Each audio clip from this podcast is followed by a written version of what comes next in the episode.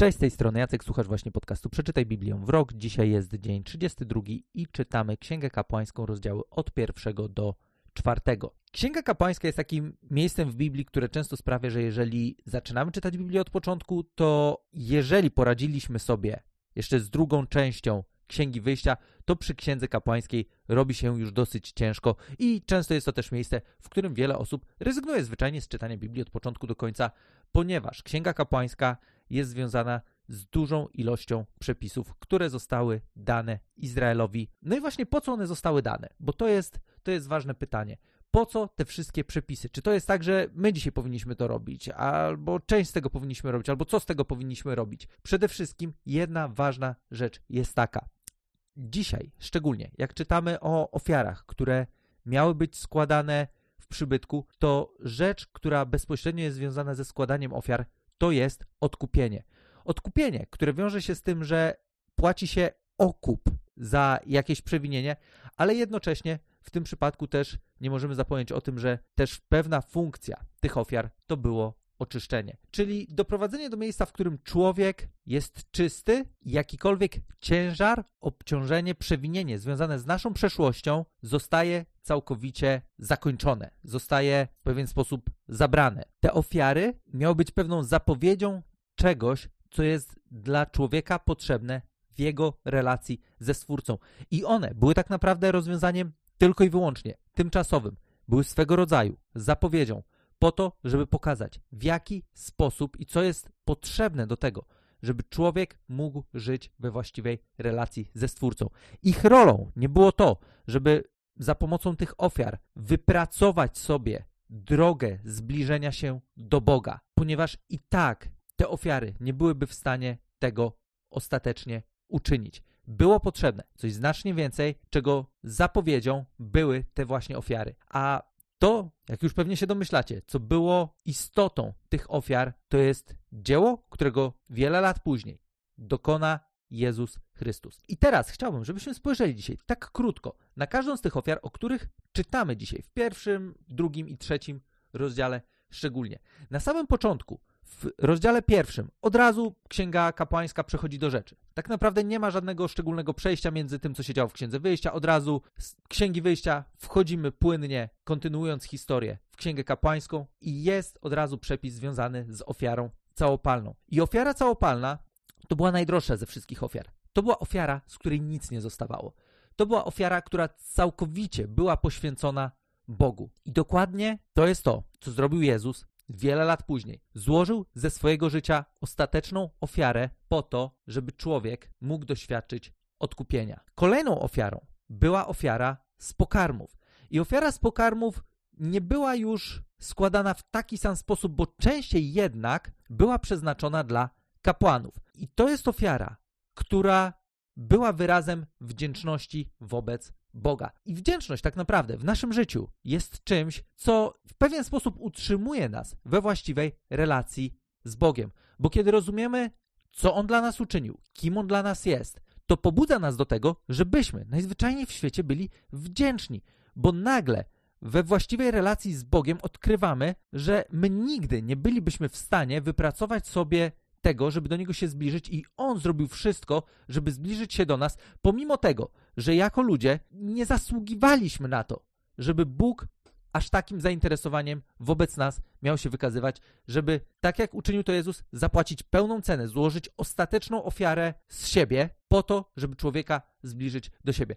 To są rzeczy, które jeżeli je dobrze zrozumiemy, one napełnią nas wdzięcznością. One sprawią, że każdego dnia będziemy mogli się budzić i myśleć sobie: Boże, dzięki za to, że odkupiłeś moją przeszłość i dziękuję Ci za to, że mogę mieć nowy start, że dzisiejszy dzień może być nowym początkiem bez względu na to, co działo się wczoraj. Mogę dzisiaj zacząć na nowo. Nie za sprawą tego, co ja jestem w stanie wypracować, ale za sprawą tego, co Ty zrobiłeś dla mnie w ofierze swojego syna. Ofiara z pokarmów jest tym, co wzbudza wdzięczność. To jest ofiara, która utrzymuje nas we właściwej relacji z Bogiem. I mówiąc, utrzymuje nas, jest obrazem tego, tak? Bo tak jak rozmawialiśmy, my dzisiaj już nie musimy składać ofiar w taki sposób, w jaki były, w jaki były one składane w Starym Testamencie. I później, ostatnia ofiara to jest ofiara pokoju. I ofiara spokoju jest o tyle ciekawą ofiarą, że tutaj mamy tylko części zwierzęta, które są składane w ofierze. Dalej, w siódmym rozdziale przeczytamy o tym, że część tej ofiary jest tak naprawdę przeznaczona dla osoby, która tę ofiarę składa. I wiem, że to może nie brzmieć jakkolwiek ciekawie, ale wyobraźcie sobie tych ludzi, którzy przychodzą i składają ofiary Bogu. Przynoszą coś, co jest dla nich cenne, przynoszą swój dobytek, który albo całkowicie składają w ofierze, w ofierze całopalnej. Być może przynoszą jakieś jedzenie i jest to ta ofiara z pokarmów, która ma za zadanie wzbudzać pewną wdzięczność w życiu ludzi, pokazywać to, że Bóg chce się zbliżyć do człowieka. A ofiara spokoju jest tą, która pozwala niejako usiąść do stołu z Bogiem. I często jest tak, że właśnie stół jest miejscem ogromnej bliskości w naszym życiu. Ludzie, z którymi jemy, to zazwyczaj są ludzie, którzy są nam bliscy. Jeżeli ktoś przychodzi do nas do domu i przygotowujemy jakiś posiłek, posiłek jest czymś, co niesamowicie zbliża. Zbliża w tamtej kulturze, zbliża tak samo dzisiaj, stwarza okazję do tego, żeby kultywować relacje. I pamiętam, jak byłem dzieciakiem, ba, jak byłem nawet nastolatkiem, nie cierpiałem tego, że zawsze musieliśmy czekać, aż rodzice wrócą z pracy po to, żeby gdzieś tam koło godziny piątej, jakoś lekko po piątej zjeść razem obiad i dopiero wtedy tak naprawdę mogliśmy ze znajomymi gdziekolwiek wyjść w piątek lub w sobotę. I wyobraźcie sobie, jakie było to frustrujące dla nastolatka. Z perspektywy czasu bardzo to doceniam, bo ten czas, który poświęcaliśmy sobie przy stole, był czasem, który bardzo nas zbliżał do siebie, jako rodzinę. Mogliśmy porozmawiać o różnych rzeczach, często o trudnych rzeczach. To wszystko wpływało na naszą relację, na naszą więź, i to jest to, co Bóg chce uczynić i co Bóg w pewien sposób zapowiada w tej ofierze.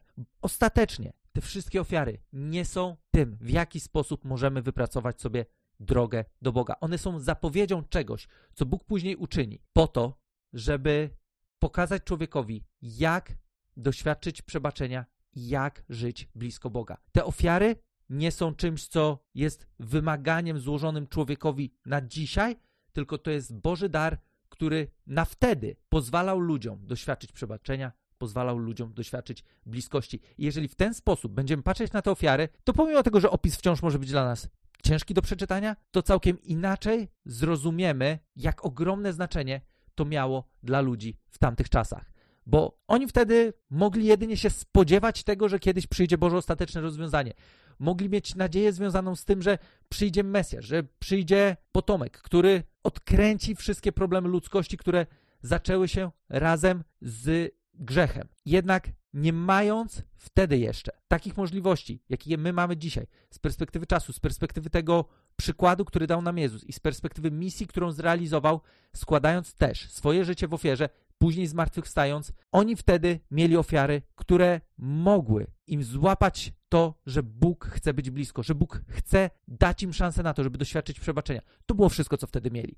To było coś, czego na szczęście nie trzeba już praktykować, nie trzeba tego robić, bo to wszystko zostało wypełnione w osobie Jezusa. Mam nadzieję, że ten odcinek, choć trochę pomógł Wam lepiej złapać, o co takiego chodzi w tych ofiarach i pozwoli Wam się trochę łatwiej przebijać przez te kolejne rozdziały, które będziemy czytać w ciągu najbliższych tygodni, bo rozumiem, że niekoniecznie będzie jakoś szczególnie proste, że te opisy często są ciężkie do złapania, ale spróbujmy właśnie spojrzeć na nie przez pryzmat tego, że jest to pewna zapowiedź tego, co Bóg będzie chciał dalej uczynić w historii świata. I na tamten moment były one czymś, co pozwalało ludziom zbliżyć się do Niego, doświadczyć Jego bliskości, doświadczyć przebaczenia, doświadczyć akceptacji w oczach Boga.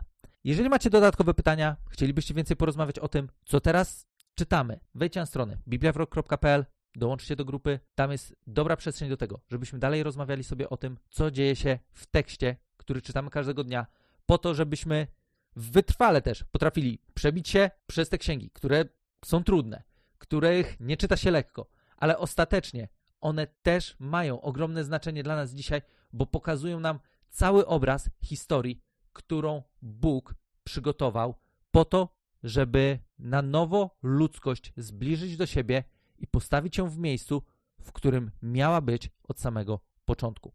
Wielkie dzięki za dzisiaj i do usłyszenia w kolejnym odcinku.